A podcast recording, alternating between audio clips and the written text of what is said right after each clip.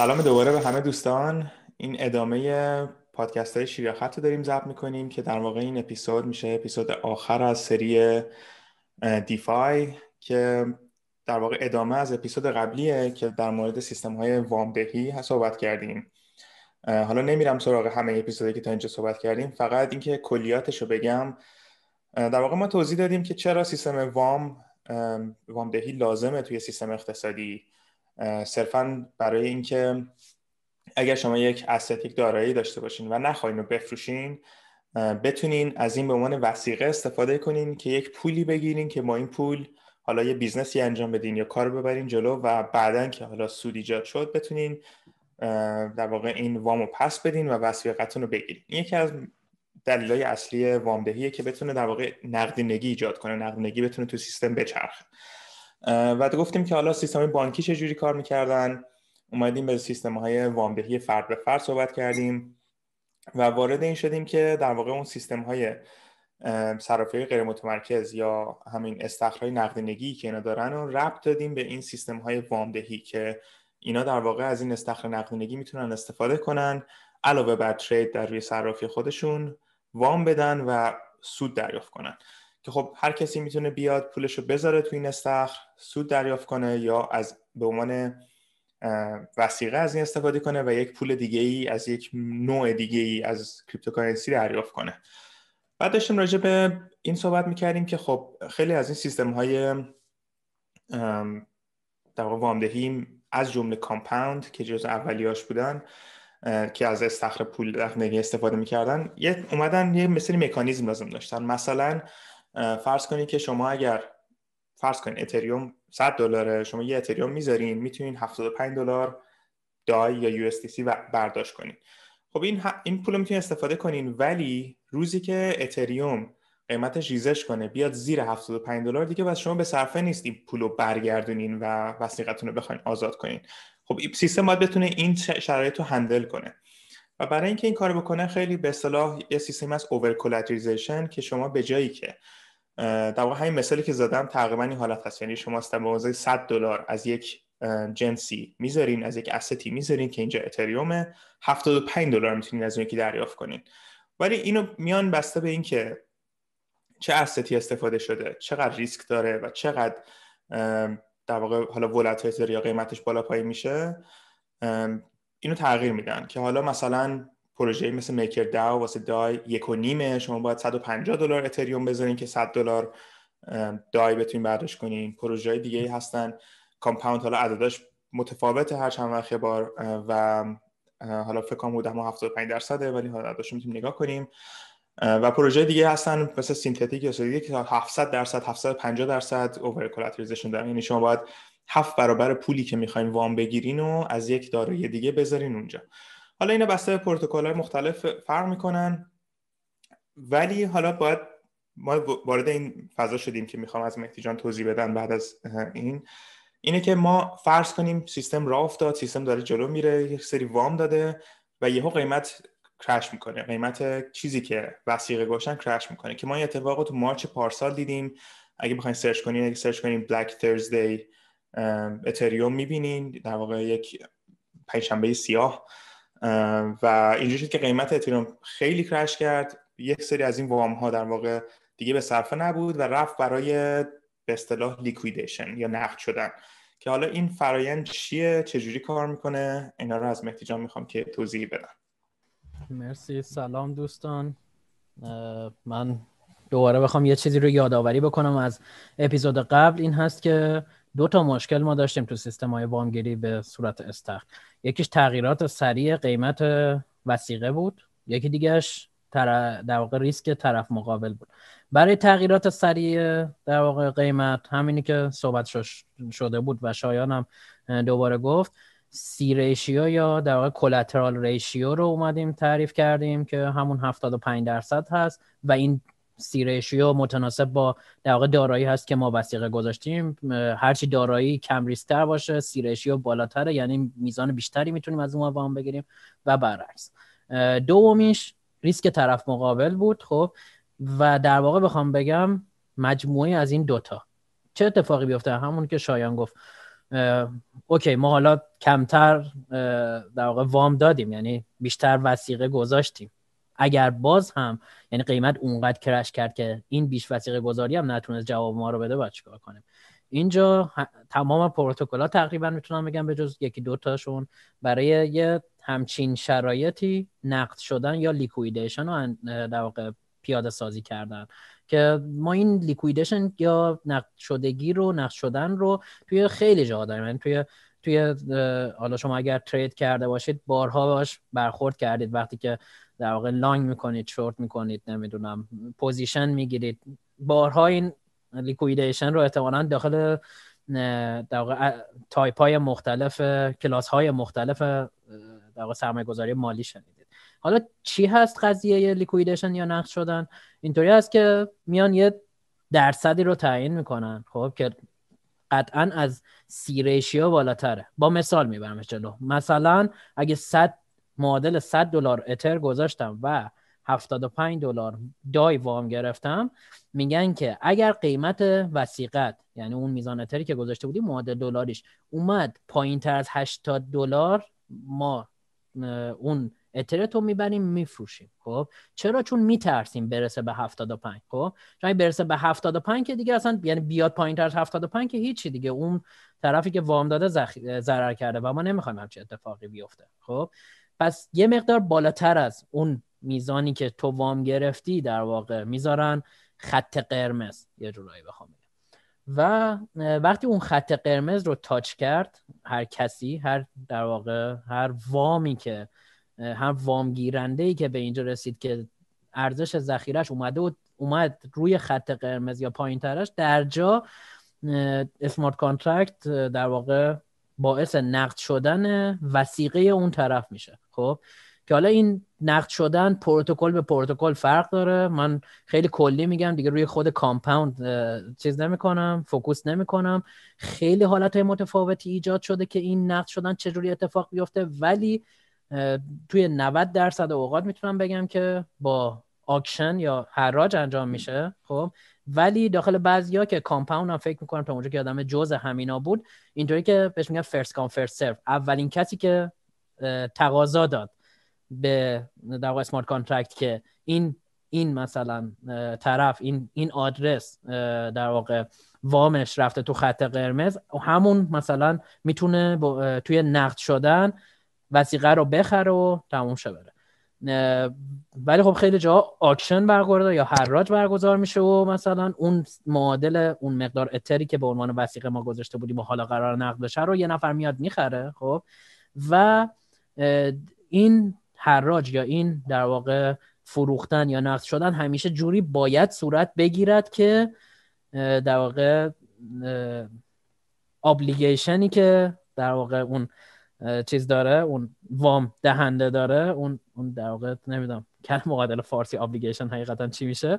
ولی اونو با مسئولیت میشه گفت؟ آره آفرین. حالا مسئولیت. یعنی اون دقیقا مسئولیتی که داره رو باید اون کسی که داره وسیقه رو می‌خره حتما انجام بده. یعنی آقا تو اگه میری می‌خری حداقل باید 75 دلار بدی. سیستم مینیمم 75 دلار نیاز دارد و باید در بیاد. اینطوری خب؟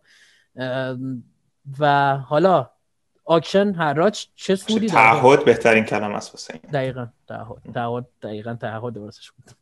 و چه سودی داره برای کسی که اصلا میاد همچین کاری رو انجام میده یا نقد می‌کند؟ سودش برای اون اینه که خب یه gap ی همیشه می‌ذارن دیگه 75 تا 80 دلار.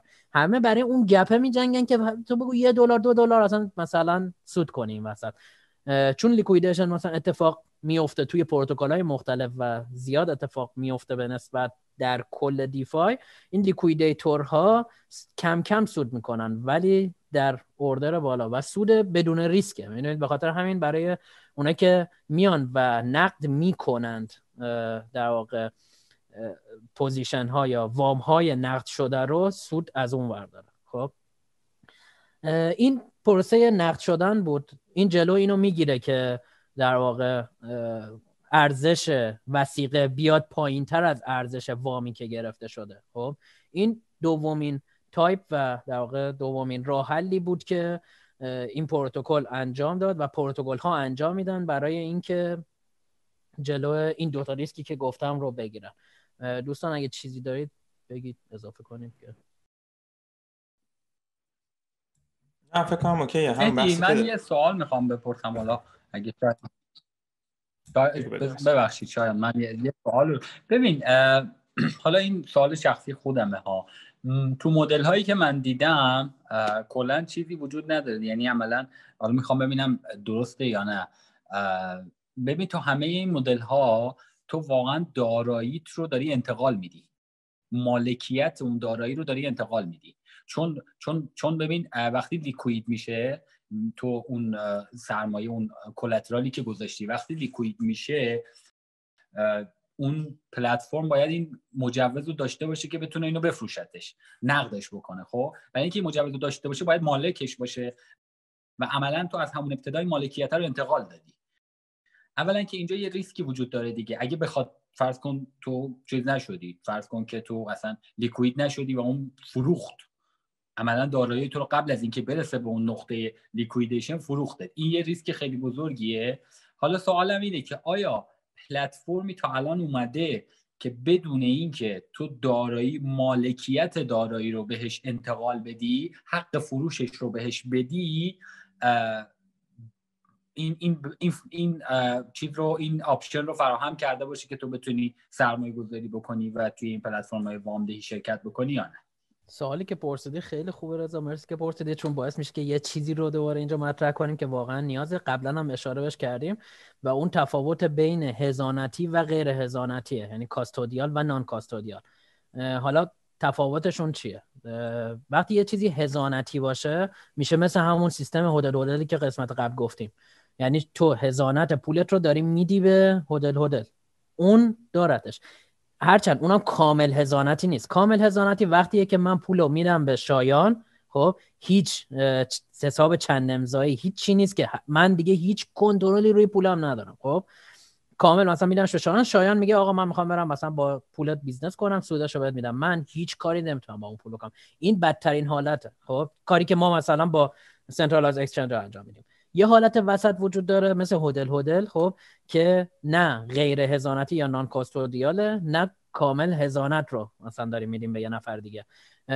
یعنی اینطوری که مثلا حساب چند امضای دو از است و ما یه مقدار کنترل داریم ولی نه فول کنترل این دومین حالته. ولی خب مشکل این اینه که تو وقتی کامل هزانت دوباره مثلا غیر هزانتیش نمی‌کنی یه نفر می‌تونه با یکی از این دو طرف بریزه رو هم و کل قضیه رو مثلا یعنی چیز بکنه بره مشکل دار بکنه بره.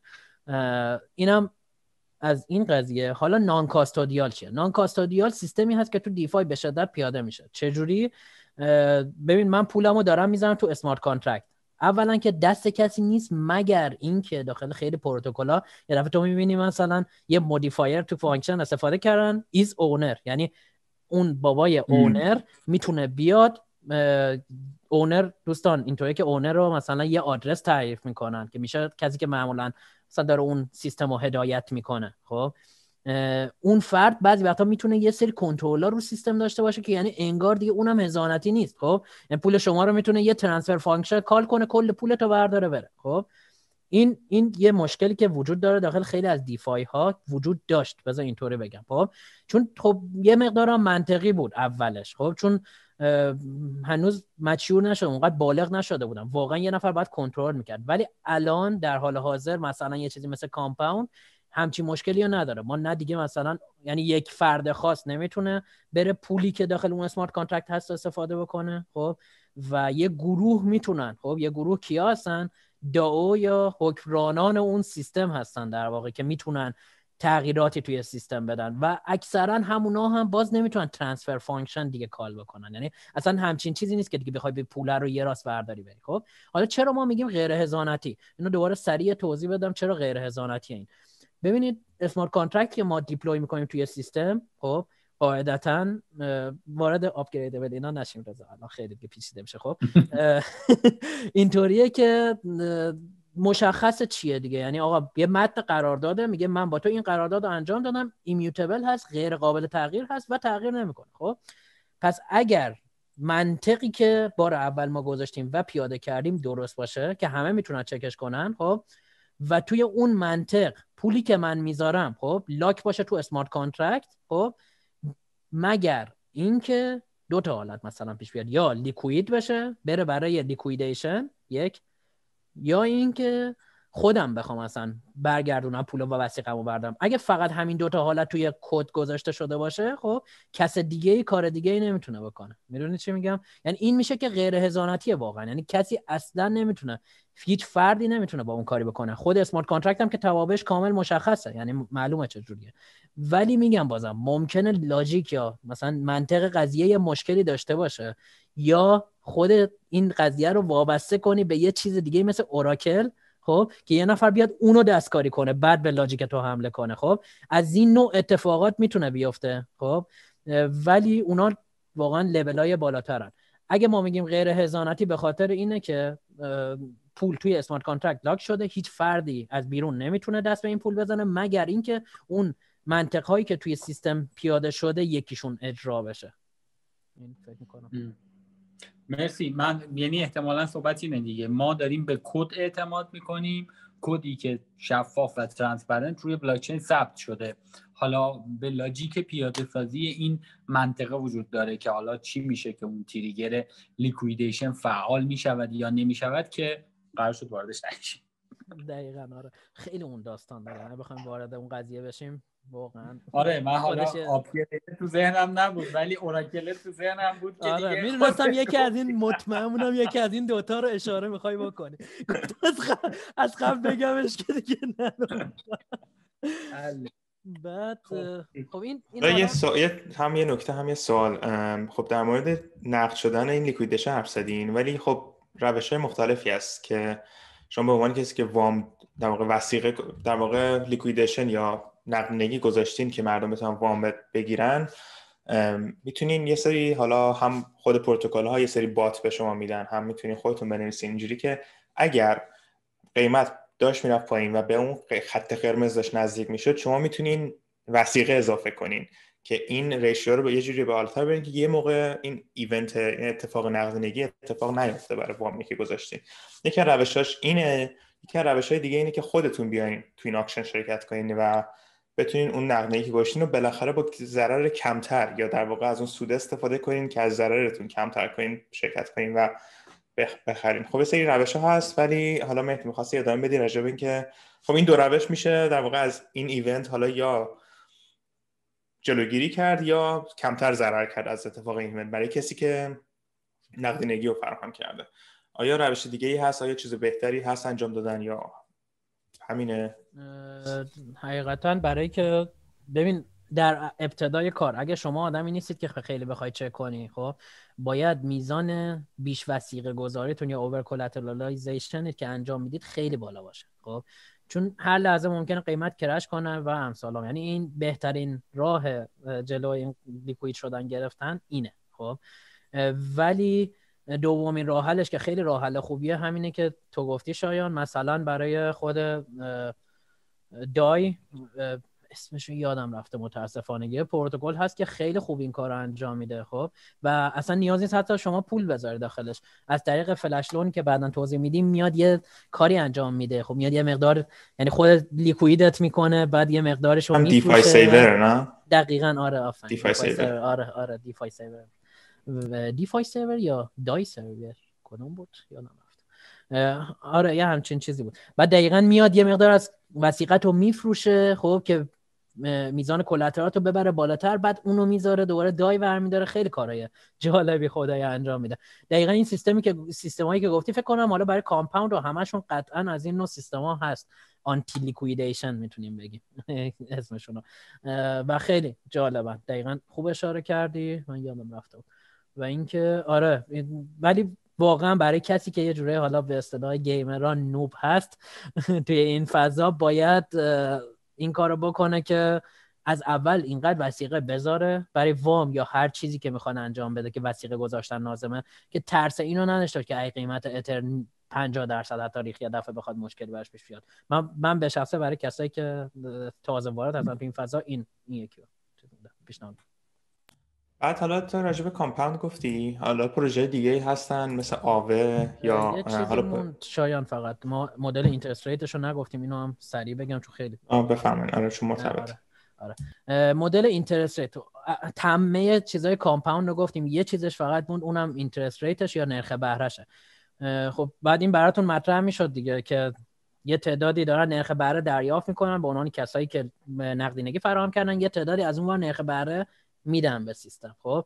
و پول که خلق نمیشه خب؟ اینجا دیگه مثل اون سیستم بانکی نیست پول چاپ بشه یا حالا خلق اضافی بخواد یا هر اتفاقی بیفته که بخواد نمی‌دونم یه, یه،, یه جورایی این دوتا رو با هم دیگه مچ کنی. لاجیک سیستم منطق سیستم باید یه جوری باشه خب؟ که همیشه اون میزان پولی که از وام گیرنده ها اون اینترست یا نرخ بهره که از وام گیرنده ها ما می‌گیریم پوشش بده کاملا اون نرخ بهره که میدیم به وام دهنده ها رو خب؟ به خاطر همین میان یه نسبتی تعیین می‌کنن. بهش میگن utilization ratio یا نرخ مطلوبیت هر دارایی خب؟ نرخ مطلوبیت هر دارایی توی مثلا کامپاوند میشه نسبتی که نسبت میزان وامی که از اون مثلا دارایی گرفتن. مثلا بخوایم رو دای مثال بزنیم نرخ مطلوبیتش الان چقدر مثلا؟ می‌بینیم که دو میلیون دلار مثلا دای وام گرفته شده. خب؟ بعد نگاه می‌کنه اینه چقدر وام گذاشته شده. مثلا اینه ده میلیون دای وام گذاشته شده. پس میگه نرخ مطلوبیت هم دو به ده. خب؟ بر اساس این میاد فرمول تشکیل میده خب؟ و نرخ بهره حساب می‌کنه.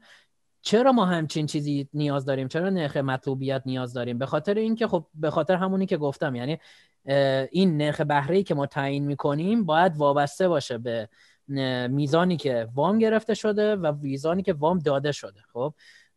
و به تب حالا حساب بکنید چه جوری مثلا باید ارتباط داشته باشه. خب نرخ بهره کی میره بالا؟ وقتی میره بالا که میزان وامی که در واقع میزان کسایی که دارن وام میدن خیلی کم باشه. به نسبت میزانی که وام دارفت گرفته میشه. یعنی چی؟ یعنی تو این پروتکل همه می‌خوان فلان اسست رو فلان دایره رو وام بگیرن. پس دارایی دارایی با ارزشیه. پس نرخ بهره باید بالا باشه. یعنی چی؟ یعنی اونایی که دارن وام میدن باید نرخ بهره بالا گیرشون بیاد و اونایی که دارن وام می‌گیرن باید نرخ بهره بالا پرداخت کنن چون asset، asset با ارزشیه. این کلیتی بود که حالا سعی کردم دیگه. فکر کنم ساده توضیح دادم. ای خدا من, من یه سری آمار یه سری آمار چیز بدم live بدم. الان برای کامپاوند خب برای توکن دای. دایی بچه یه استیبل کوینه خب که پگ روی یه دلار.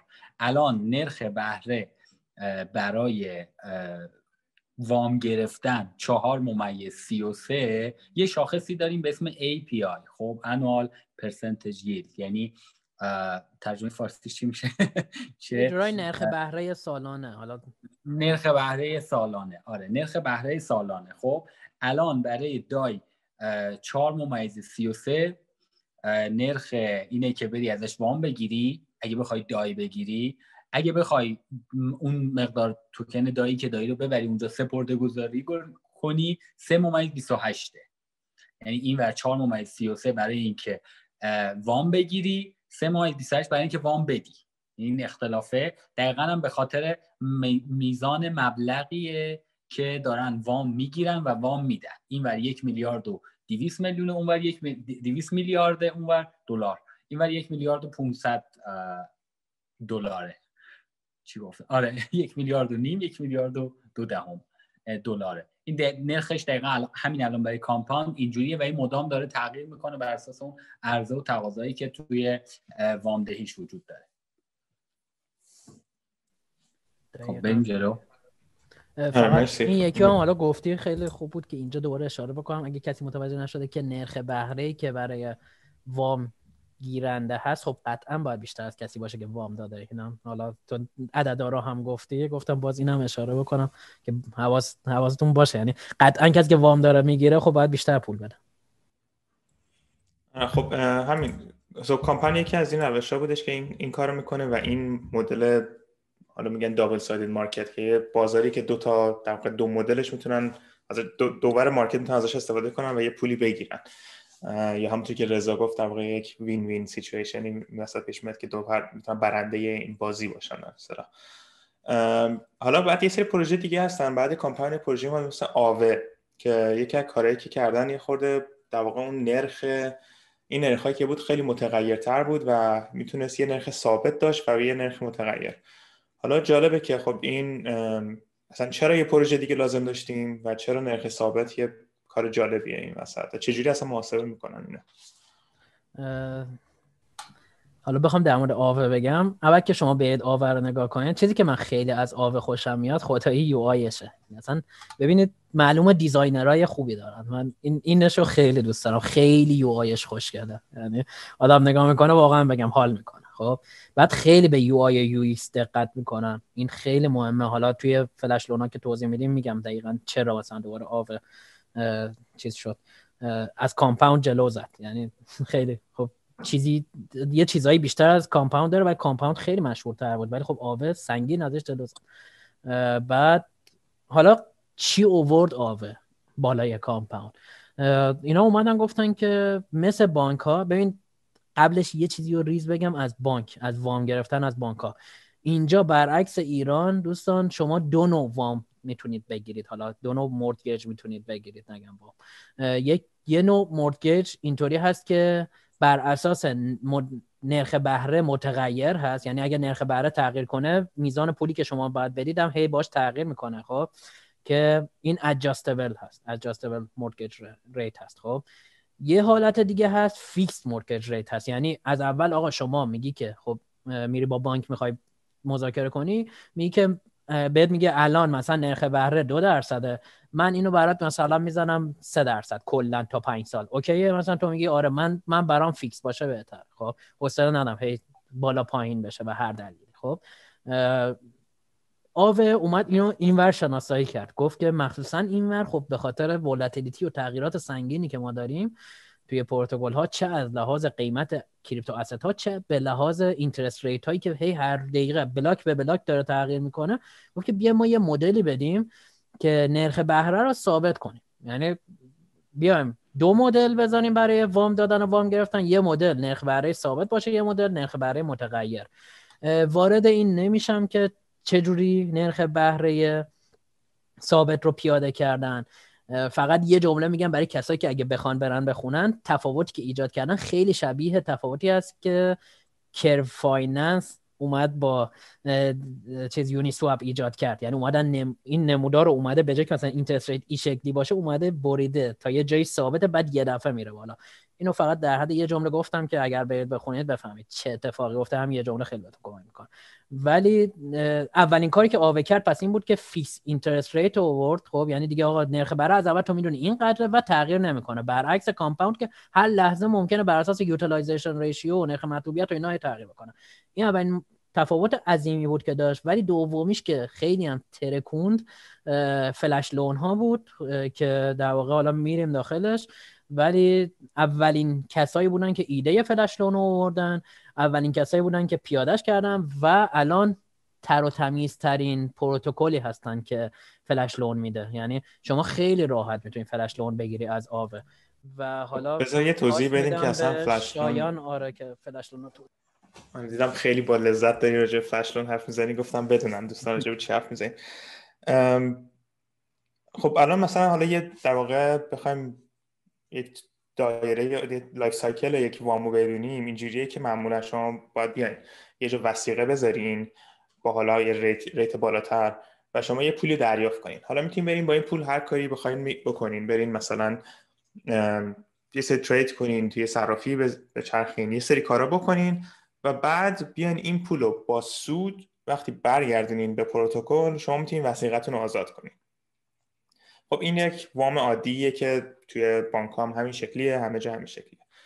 حالا فلش لون کاری کرد. اولا که اینو بدونیم فلش لون بدون وجود اتریوم بدون وجود این لیکویدی پول ها بدون وجود اینها نمی‌تونست اصلا ایجاد بشه. اصلا همچین مفهومی ما نداشتیم قبلا. حالا یه دونه در واقع یه زیرنویس بگم یه پانویس بگم اینجا. تو اتریوم transaction چجوری کار می‌کنن؟ اینجوری که شما وقتی یک تراکنش یه transaction میفرستید به یه smart contract این میره اون شما یک function یه سری data فرستادیم به smart contract smart contract میاد اینا رو می‌خونه و یک سری متغیرات تغییر میده. مثل همون جوری که هر برنامه‌نویسی کار کنه سری متغیر تغییر میده و اگر جایی exception یا error برخورد کنه کل اینا رو به اصطلاح revert می‌کنه. یعنی شما انگار هیچ تغییری ایجاد نکردین و شما در واقع transaction تون fail میشه.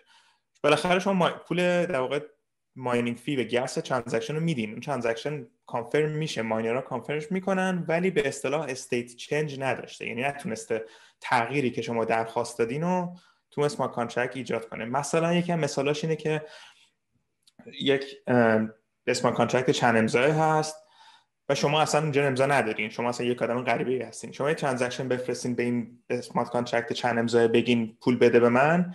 smart contract یه چک داره که آیا کسی که درخواست داده یکی از امضا امضا حق امضا داره یا نه؟ اگه نداشته باشین خب اصلا revert میشه. کلا اصلا نمی‌تونین هیچ کاری بکنین. فرق نمی‌کنه شما تو کدتون اصلا چیا نوشته باشین بعدش. حالا فلش میاد از این خاصیت اتریوم و بلاکچین استفاده می‌کنه. در smart contract ها چجوریه؟ شما همونطور که مهدی گفت تو آوه ما یه سری استخر نقدینگی داریم. که نوشته نوشته شما تا یک میلیون دلار مثلا اتریوم می‌تونین از این وام بگیرین و یک دهم درصد هم سودشه. شما می‌تونید اول transaction تون بگین که اوکی من حالا یه بالانسی باید داشته باشین که فقط ثابت کنین که می‌تونین از این استفاده کنین سودو بدین. ولی شما میایین میگین من یه میلیون دلار از Aave برمیدارم می‌دونم که آخرش باید یه میلیون دلار رو مثلا یه میلیون و هزار دلار مثلا آخرش هزار دلار fee بدین. و می‌دونین آخرش باید انقدر بدین چیکار می‌کنین؟ یه میلیون دلار برمیدارین میرین trade می‌کنین میرین تو هر exchange دیگه خرید فروش می‌کنین و آخر transaction آخر همون transaction باید یه میلیون دلار بعد فی برگردونین به پروتکل. اگه بر نگردونین کل این transaction revert میشه. یعنی انگار نه انگار شما اون trade رو انجام دادین انگار نه انگار شما اون خرید فروش رو انجام دادین. تنها چیزی که اتفاق میفته شما در آخر هزینه miner رو میدین که اون transaction در واقع فقط تو بلاک چین ثبت بشه. خب این چیکار کرد؟ این حالت اولا که بدونین کل این transaction در عرض صدم ثانیه است یعنی در تو یک بلاک باید قرار بگیره. یعنی 15 ثانیه. حالا زیر 15 ثانیه در واقع کل این اتفاق اتفاق میفته که می‌تونه این وسط ها مثلا 50 تا 100 تا trade هم انجام بدین با اون یک میلیون دلار. و مقدارهای عددهای بزرگی هستیم وسط. پس خیلی ها اگه بتونیم فرصت trade رو پیدا کنیم می‌تونیم سودهای خیلی بزرگی ببریم. ولی کاری که کرد اینه که ریسک کسانی که دارن نقدینگی فراهم می‌کنن برای این مدل رو تقریبا به صفر رسوند. حالا مشکلات امنیتی سیستم های smart contract هست. ولی اگه فرض کنین اون نباشه از نظر اقتصادی ریسک صفره. چون شما هیچ پولی رو نمیدین به کسی و بدون به امید داشته باشین که این می‌تونه برگردونه. اگر نتونه همون لحظه برگردونه بعد از کارش با سود نمی‌تونه اصلا این پول رو بگیره. خب این هیچ وقت ما نداشتیم همچیزی در صنعت اقتصاد. و این فرصتی آورد که حالا مثلا یکی مثال هایی که میشه اینه که بین market ها در arbitrage گرفتن یا اگه یک market ی با یک market دیگه قیمتش بالا پایین داره مثلا توی قیمت یه market ی اتریوم 100 دلاره توی market دیگه اتریوم 80 دلاره. شما می‌تونید اینجا بخرین اینجا از اینجا بخرین اینجا بفروشین سود ببرین و فقط نیازش اینه که اون نقدینگی رو داشته باشین بتونین این کارو بکنین. خب این برای کل مارکت خوبه چون مارکت رو استاندارد می‌کنه. و شما با فلش لونا در واقع ایده اصلیش این بوده که شما لازم نیست که نقدینگی خودتون داشته باشین. تا جایی که بتونین فرصت ها رو پیدا کنین می‌تونین از آوه این پول رو بگیرین این ترید رو انجام بدین سود وامو بدین و بقیه سود خودتون نگه دارین. خب این باعث میشه که کلا مارکت خیلی استیبل تر باشه. حالا نمی‌دونم سعی کردم تا ساده توضیح بدم ولی واضح بودش رضا الان می‌تونه این وسط. نه آره، خوب بود خیلی خوب بود, بود.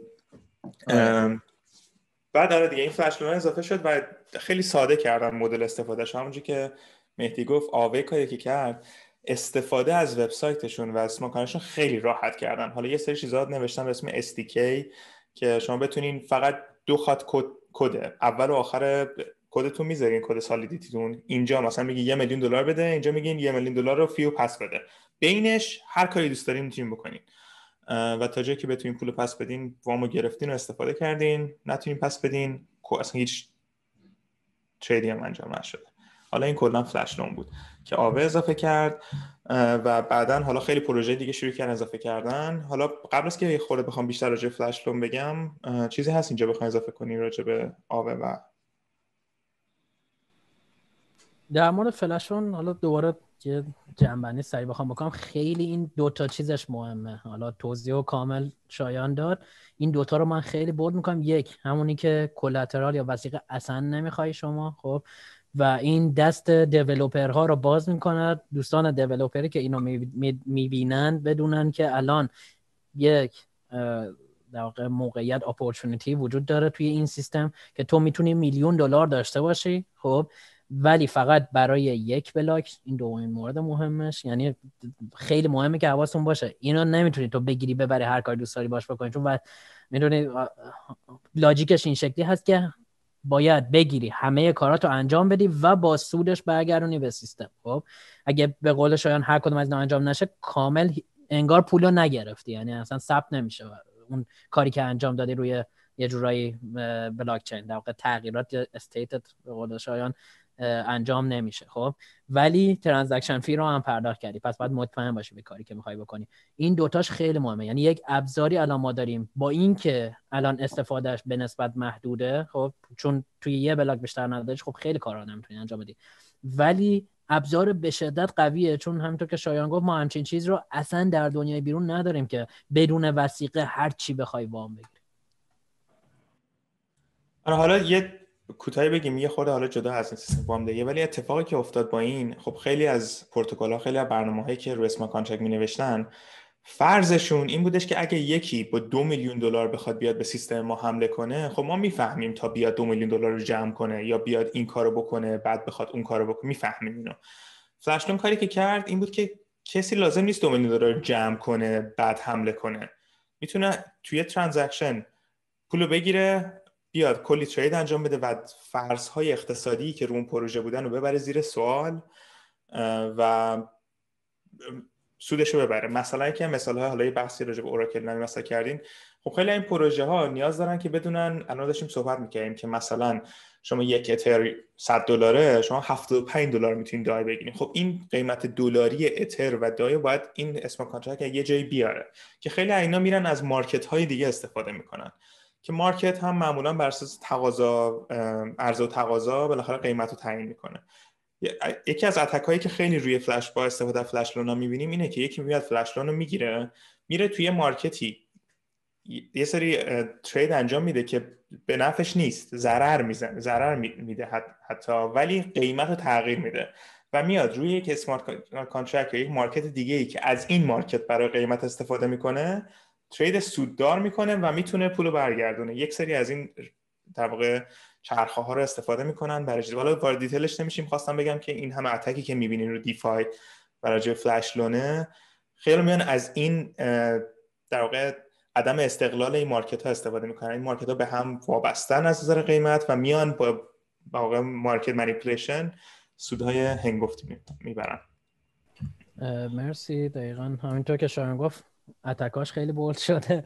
هفت تا attack داریم یعنی هفت تا attack اصلی زده شده با از طریق flash loan که خیلی سر صدا کرده که حالا خیلی تو detail اونا نمیریم. من می‌خوام فقط سریع بگم که چه کاربرد هایی داره خود flash loan. کل کاربردش. اولیش آربیتراژ گرفتن همونطور که شایان گفت. یعنی آقا تو اختلاف مثلا اینا رو اول اینطوری بگم که ما داریم میگیم این کارا می‌کنی شخص انجام نمیده. طرف smart contract رو زده یه کد زده off-chain این کارا رو به محضی که مثلا یه سری اتفاقات بیفته یه سری نمی‌دونم condition match بشه خود به خود اتوماتیک همه رو سریع انجام میده خب؟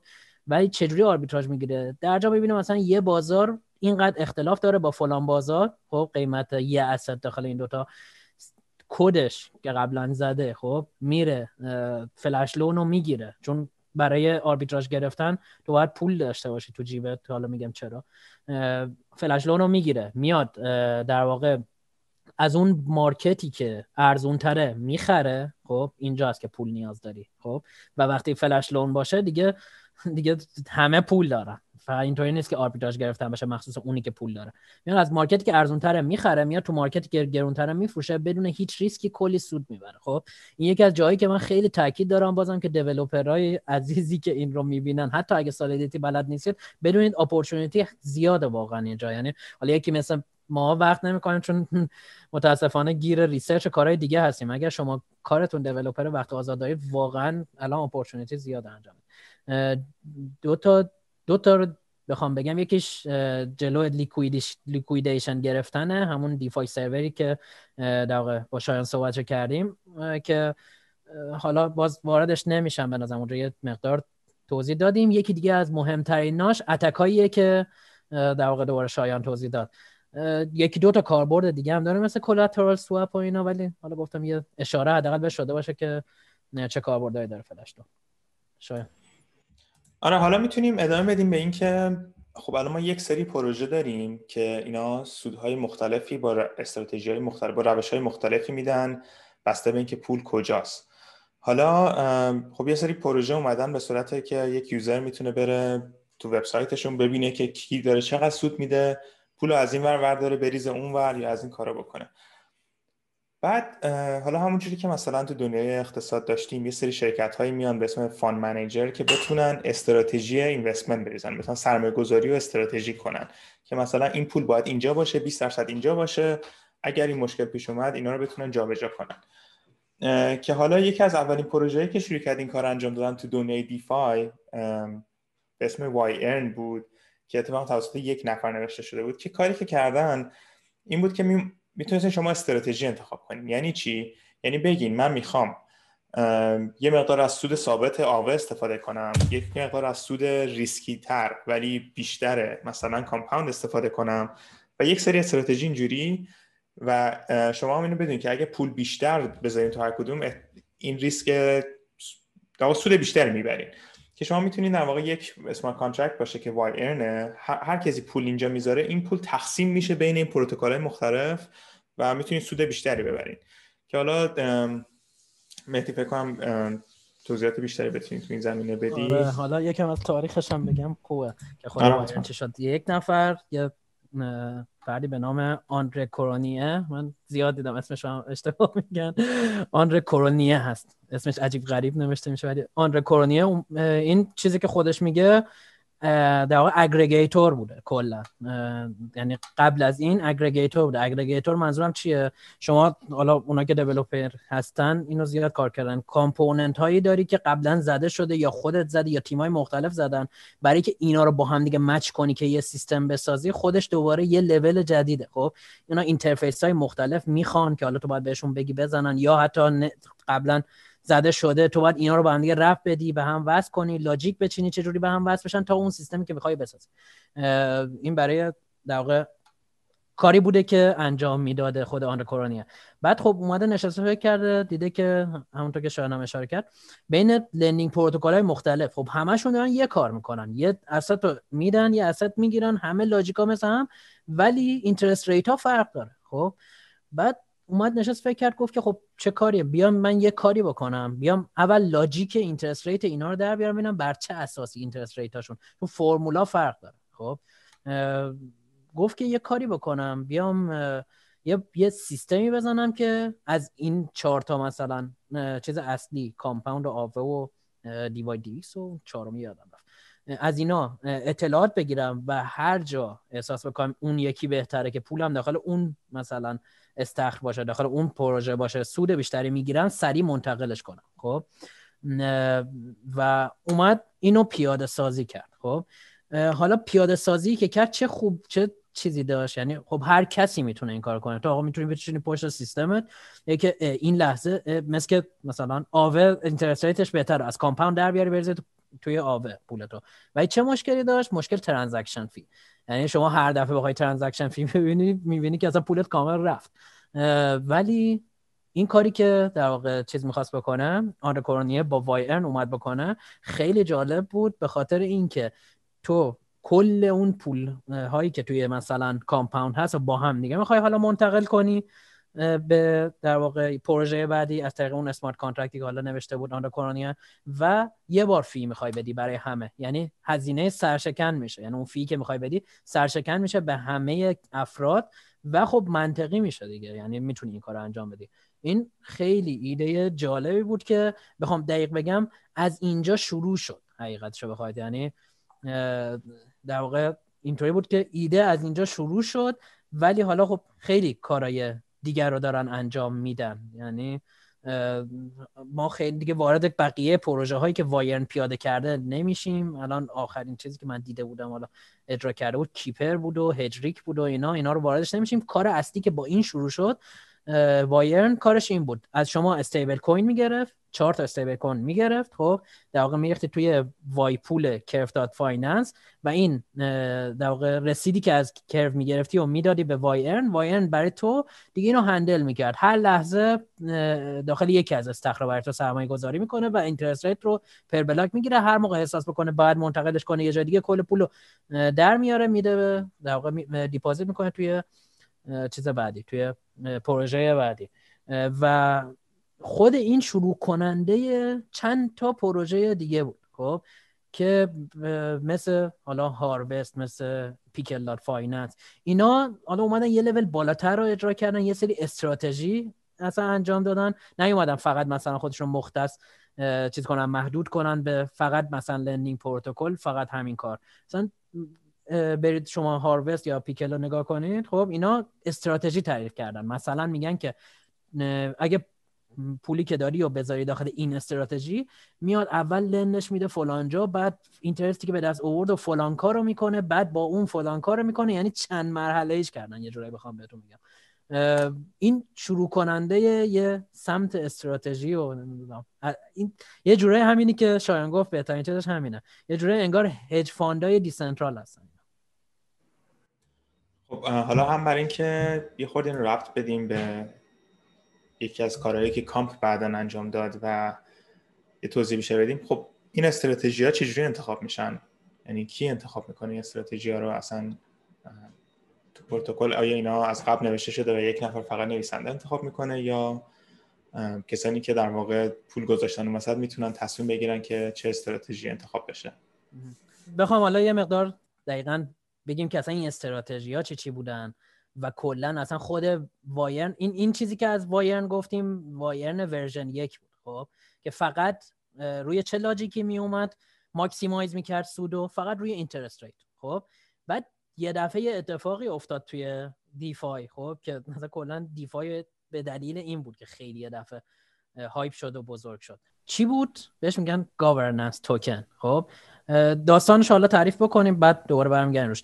از پروژه Compound شروع شد. Compound اومد چیکار کرد؟ گفت که آقا من یه توکنی رو معرفی می‌کنم به نام توکن Comp. توکن حکمرانی منه خب. مثل توکن MKR داخل Maker DAO خب. و کسایی که این Comp توکن رو داشته باشن در واقع می‌تونن حق رأی داشته باشن. یعنی می‌تونن رأی بدن توی پروپوزال های آینده ای که میاد برای Compound. اصلا یعنی چی؟ یعنی هر تغییری بخواد انجام بشه توی پروژه Compound کسایی می‌تونن انجامش بدن که این توکن رو دارن. خب؟ حالا یکم اول در مورد خود توکن توضیح بدم سری بعد بریم سراغ اینکه چجوری distribute میشه یا توزیع شده بود. این اینطوریه که این توکن رو شما داشته باشی خب می‌تونی یه سری چیزها رو توی پروژه تعیین تعیین کنی. مثلا می‌تونی پروپوزال بدی. آقا بگی که به نظر من مدلی که تو برای interest rate مثلا DAI تعریف کردی خب برای نرخ برای DAI تعریف کردی به نظرم مشکل داره. باید این باشه به این دلیل. اگر همه بات موافق باشن میان و بعد که تو در پروتکل زدی smart contract میان از یک طریقی حالا که واردش نمیشیم و از طریق voting تغییر میدن اون interest model رو به interest model تو. یعنی توکن توکن حکمرانیه شما می‌تونید در چارچوبی که برای هر پروژه تعیین شده اگر توکن حکمرانی رو داشته باشی اون تغییرات رو انجام بدی. خیلی مهمه. حواستون باشه. چارچوب داره. یعنی اینطوری نیست که کلا بیای مثلا بخوای پروتکل رو بزنی زمین یه چیز دیگه بسازی. مشخصه چه تغییراتی می‌تونی بدی. حالا بعضی جا دستت خیلی بازتره بعضی جا دستت بسته و امثال هم. خب؟ okay این حالا اینکه COMP چی هست؟ حالا COMP چجوری توزیع شد خیلی مهم بود و اسمش شد yield farming خب؟ یا حالا بگیم کشاورزی بهره. اومدن گفتن خب این از توکن ما توکنمون اینه. خب بدونید که این کاربرد رو داره. چجوری توزیع میشه؟ به کسایی من توزیع می‌کنم این توکن رو که یا دارن وام می‌دهند یا وام می‌گیرند یا امثال این چیزا. یعنی اومدن گفتن تو اگر user منی و داری از پروتکلم استفاده می‌کنی این COMP گیرت میاد. خب؟ چرا شد yield farming یعنی تو تو اصلا به این دلیل بهش میگن yield farming خب؟ که در واقع تو داری یه یه کار دیگه توی این پروتکل انجام میدی خب؟ و یه جورایی نمودار yield می‌سازی روی اون داری نرخ بهره یه, یه،, سود دیگه ای گیرت میاد. ربطی به logic سیستم نداره. داره یه توکن governance گیرت میاد که خود اونم ارزش داره. ولی این توکن governance به دلیل اینکه user هستی داره گیرت میاد. خب؟ چرا بهش میگن yield farming رو خیلی باید دقیق تر توضیح بدم. این چیزی این اضافه کنم که ما حالا راجع به در واقع همون به قول building blocks یا این آجرهای اولیه DeFi صحبت کردیم و وقتی که به اینجا رسیدیم که این چرخ کامل شد و lending پروتکل بود. دیگه یک انفجار اتفاق افتاد از ابزارهای اقتصادی که همینجوری روی هم دارن ساخته میشن و الان خیلی وقت به اصطلاح میگن دیفای لگوز بخاطر اینکه اینا همینجوری رو هم ساخته میشن و انقدر به هم وابستن و به هم با هم دارن کار می‌کنن که واقعا خیلی سخته. اصلا یه شکل کلی بشه دید یعنی ما حالا داریم اینا رو توضیح میدیم ولی هنوزم مثلا برای خود من زیاد کامل واضح نیستش بعضی از اینا که اصلا چرا اینجوری اصلا چرا اینجوری پیاده سازی شده؟ چرا مردم دارن پول می‌زنن توش و چرا داره سود میده؟ یعنی همه بخش سیستم واسه من سواله. و حالا ما سعی می‌کنیم توضیح بدیم که اینا چی هن و اصطلاح های همین yield farming که معروف شده خیلی دارم حرف کردن مدل هایی هست و سود هایی که میده به نظر من حالا نظر شخصی خودمه ولی از مدل اقتصادی هم میشه یه بررسیش کرد که این نمی‌تونه ادامه پیدا کنه اینجوری که دارن کار می‌کنه الان. واسه ما الان می... فقط یه کلیاتی میگیم که اینا چیه و چرا اینقدر توجه شده توجه جلب شده. ولی وارد پروژه هایی نمیشیم که همون به قولی Harvest یا Pickle اینا که اولا اینا اینقدر پیچیدن که دائم دارن یه حکی میشن یا یه مشکلی پیدا می‌کنن چون پیچیدگیش واقعا خیلی به هم خیلی مارکت بستگی داره. فقط کلیاتش رو میگیم و اگه جایی متوجه نشدیم حالا امیدوارم توی قسمت اوپن مایک اینا بتونیم راجبش بیشتر صحبت کنیم ولی واقعا پیچیدن. حالا مهدی جان مرسی. دقیقا همونی که شایان گفت. اینا خیلی هاشون اوورولیو شدن. خب خیلی هاشون حتی نگیم اوورولیو شدن اینطوریه که تو ذهن اونایی که نگرشون داشتن یا دارن earn می‌کنن یه جوری یا دارن می‌خرن این هست که در آینده از یه طریق به اینا سود خواهد داد. چون در حال حاضر خب فقط governance token governance token هم به خودی خود هیچ ارزشی نداره خب؟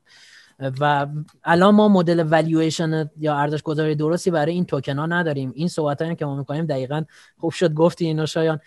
فقط در جهت اینه بدونید چی داره اتفاق میفته. در مورد ارزش اینا هیچ صحبتی ما نمی‌کنیم. چون چون دقیقا منم کاملا با شایان معتقدم که موافقم و معتقدم که این تغییر خواهد کرد این سیستم ها. این تازه اول راهیم و خیلی مونده تا تکامل اینها و قطعا اینا کلا یه سیستم دیگه خواهد شد. الان کامل ترینشون توی گاورننس توکن ها یونیه که حالا واردش هم نمیشیم ولی همون هم کلی مشکل داره که دیدیم ما تغییر کرد و اتفاقی که افتاد.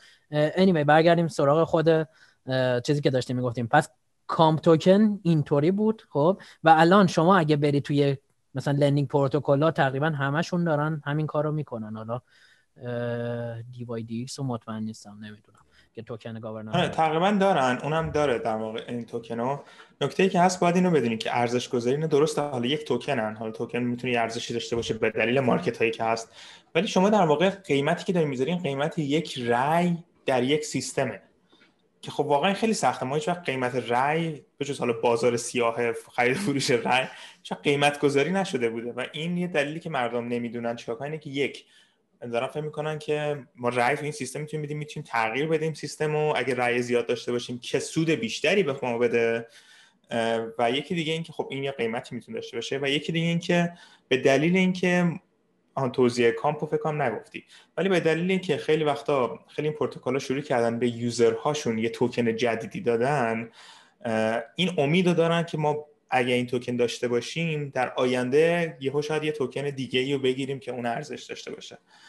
حالا بفهم دقیقا اینم یه حالتشه ولی مثلا الان چند تا مدل دیگه مثل universal basic income مدل جهانی توزیع نمی‌دونم. چطور بگم درآمد و امثال اینا هست که یونی پیادش کرده. خب یعنی خیلی شبیهش سهام شده الان. یعنی تو یه سودی از خود پروژه هم گیرت میاد.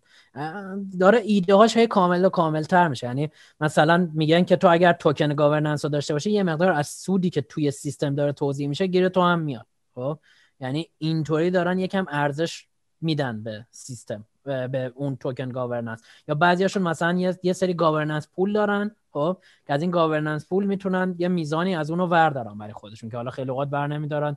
یه جورایی مثل ری توی شرکت هاست که سهامدارا می‌تونن مثلا dividend یا تقسیم سود بکنن. ولی بعضی وقتا میگن نه نکنیم. همون پولی که قرار گیرمون بیاد تو شرکت دوباره سرمایه گذاری بشه که بیشتر به اون برگرده. این واقعا خودش خیلی داستان داره. به خاطر همین واردش خیلی نشیم. شاید بهتر باشه.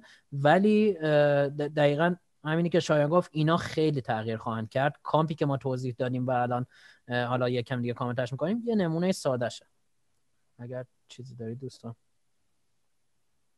نه همین می‌تونیم این ادامه بدیم که من یه نکته بگم من یه من یه دقیقه رو بیار سعی می‌کنم اینتراب نیام وسط صحبتتون نیام. اینکه مباحث به اندازه کافی پیچیده است. مردم هم کسایی که دارن گوش میدن خب قطعا متوجه نمیشه حالا ما هم بخوایم این وسط بیایم دیگه نورون الان نور میشه.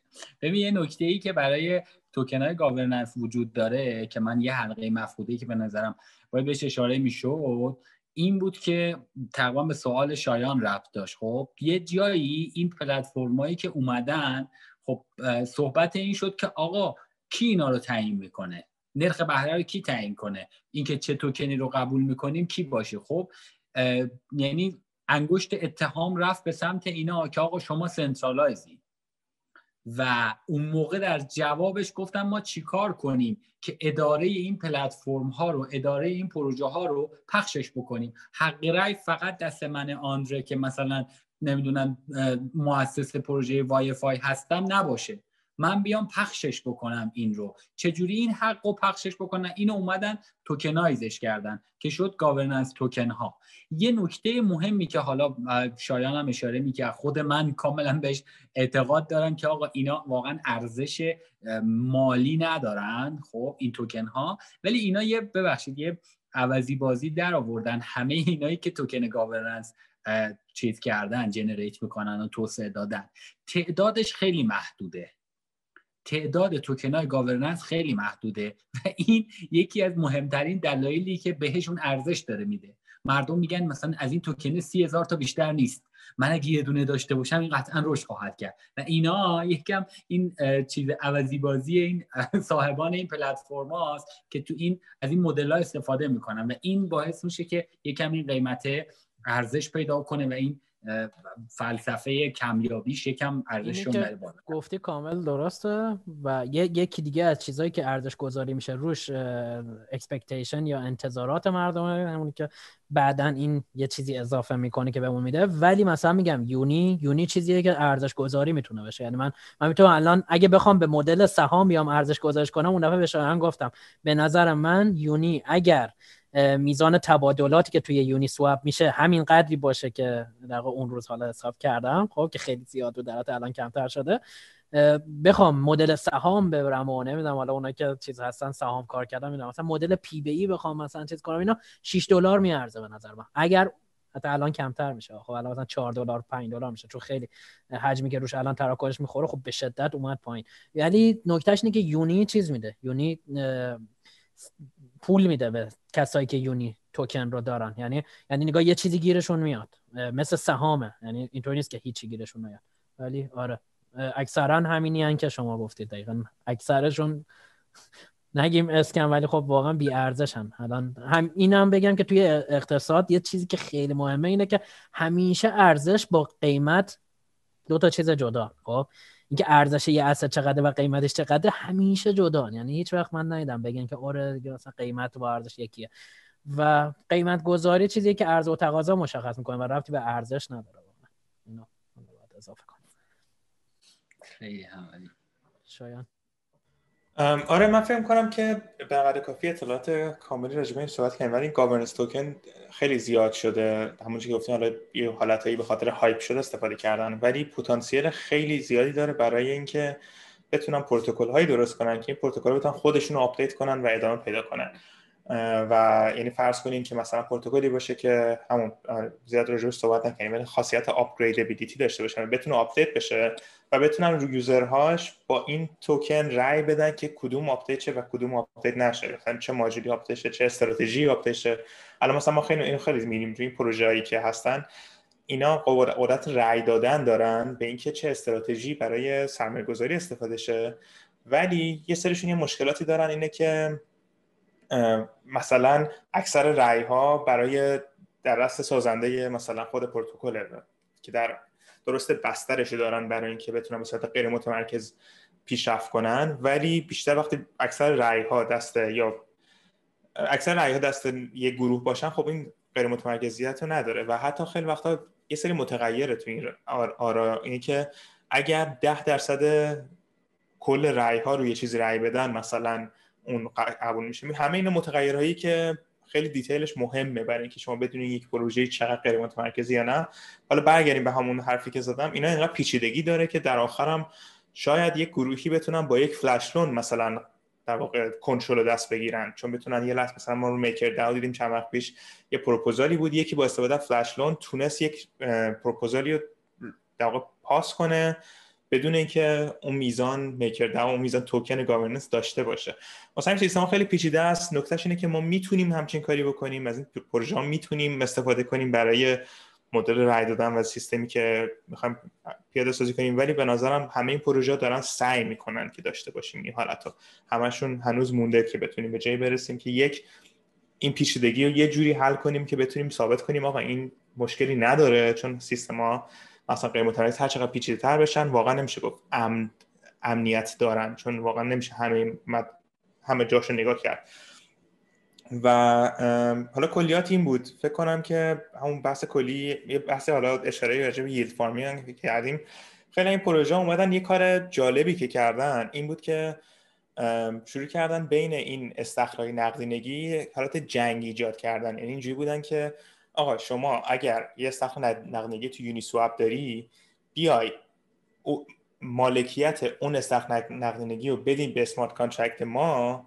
ما از توکن خودمون بهت یه خورده میدیم که سوشی سواب که از اولیایی بود که این کار کرد که حالا به اصطلاحش گفتن vampire attack به مدل این اتک که بعد خیلی زیاد اضافه شدن پروژه اینجوری. داستانش این بود که می‌گفت به جایی که شما بیاین بتونید لیکودیتون رو همون استخرتون استخر نقدینگیتون رو خودتون منش کنین فی بدین مالکیتشون رو بدین. ما ما سود رو دریافت می‌کنیم ولی سود رو با توکن خودمون بهتون میدیم.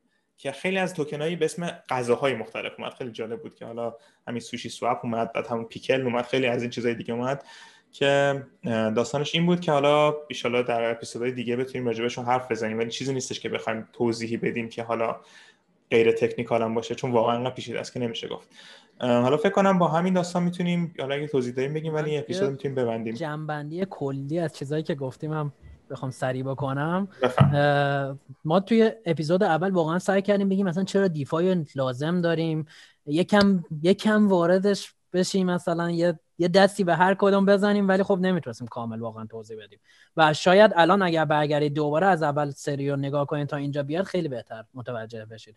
تو اپیزود اول واقعا سعی کردیم DeFi و حالا به قول این CeFi رو centralized finance و, و traditional finance رو با هم دیگه مقایسه کنیم دلیلا اونو بگیم که چرا DeFi نیاز داریم. تو اپیزود دوم سعی کردیم stablecoin ها یا ارزهای پایدار رو باز کنیم تمام مدلاش بگیم و بگیم که چرا مثلا دای بهتر از تتر هست مشکلات تتر رو بگیم و یه جمع‌بندی می‌کنیم. چرا دایو نیاز داریم و رفتیم توی دایو؟ دایو کامل توضیح دادیم که چجوری یه پلتفرم در می‌تونم بگم semi decentral ایجاد کردن. تو اپیزود سوم و چهارم اومدیم DEX ها رو گفتیم decentralized exchange ها که حالا اومدن centralized exchange ها رو یه جورایی decentral کردن. تاریخشون رو گفتیم و شروع کردیم گفتیم که چه مدل های مختلفی داشتن. مثلا اینکه آنلاین on-chain order book بودن off-chain order book بودن. بعد سعی کردن که بیان on-chain order book بشن و پس نشد به خاطر gas بالایی که لازم داشتن و همینطور رسیدیم به در automated market making یا ها یا بازارسازهای خودکار مثل یونی سواب و مثل کرو مدل های مختلفشون رو توضیح دادیم توی قسمت سوم. دلایلی که نیاز بود که همچین چیزای بیان رو گفتیم و توی قسمت چهار به لحاظ ریاضی حتی ما سعی کردیم اینا رو خیلی ببریم جلو. و در واقع در قسمت قبل سعی کردیم lending protocol رو باز کنیم بگیم چرا lending نیاز داریم چه سودی داره و مدل های مختلفی که از اول بودن بعد همه الان در حال پیاده شدن هستن و بعد رسیدیم به پروژه های DeFi lending.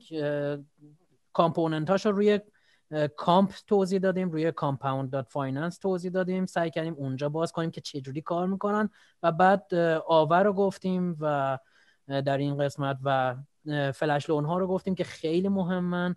در آخر هم یه توضیحی سعی کردیم. حالا فقط سعی کردیم مبحث رو باز کنیم برای یه در واقع governance token ها yield farming و حالا flash loan رو تا یه حدی توضیح دادیم ولی واقعا نیاز به توضیحات بیشتر دارن. و پروژه هایی مثل وایرن و پیکل و حتی در آخر مثل سوشی سواپ و اینا رو هم کامل سعی کردیم تا یه حدی فقط باز کنیم. و حقیقتا تصمیم گرفتیم خیلی کشدار نکنیم قضیه رو و برسیم به اوپن مایک من حالا به عنوان اولین نفر از اینجا دعوت می‌کنم تمام کسایی که گوش میدن گوش دادن اینا رو یا حتی گوش دادن و برن گوش بدن اپیزودها رو و بعد بیان اوپن مایک اونجا به نظرم خیلی بهتره که هر کس سوال بپرسه توضیح داده بشه. اگه هر جایی به نظرتون گنگ بوده اونجا جایی هست که به نظرم حالا با کمک همدیگه بتونیم کامل تر بکنیم قضیه رو. شایان. مرسی مهدی جان.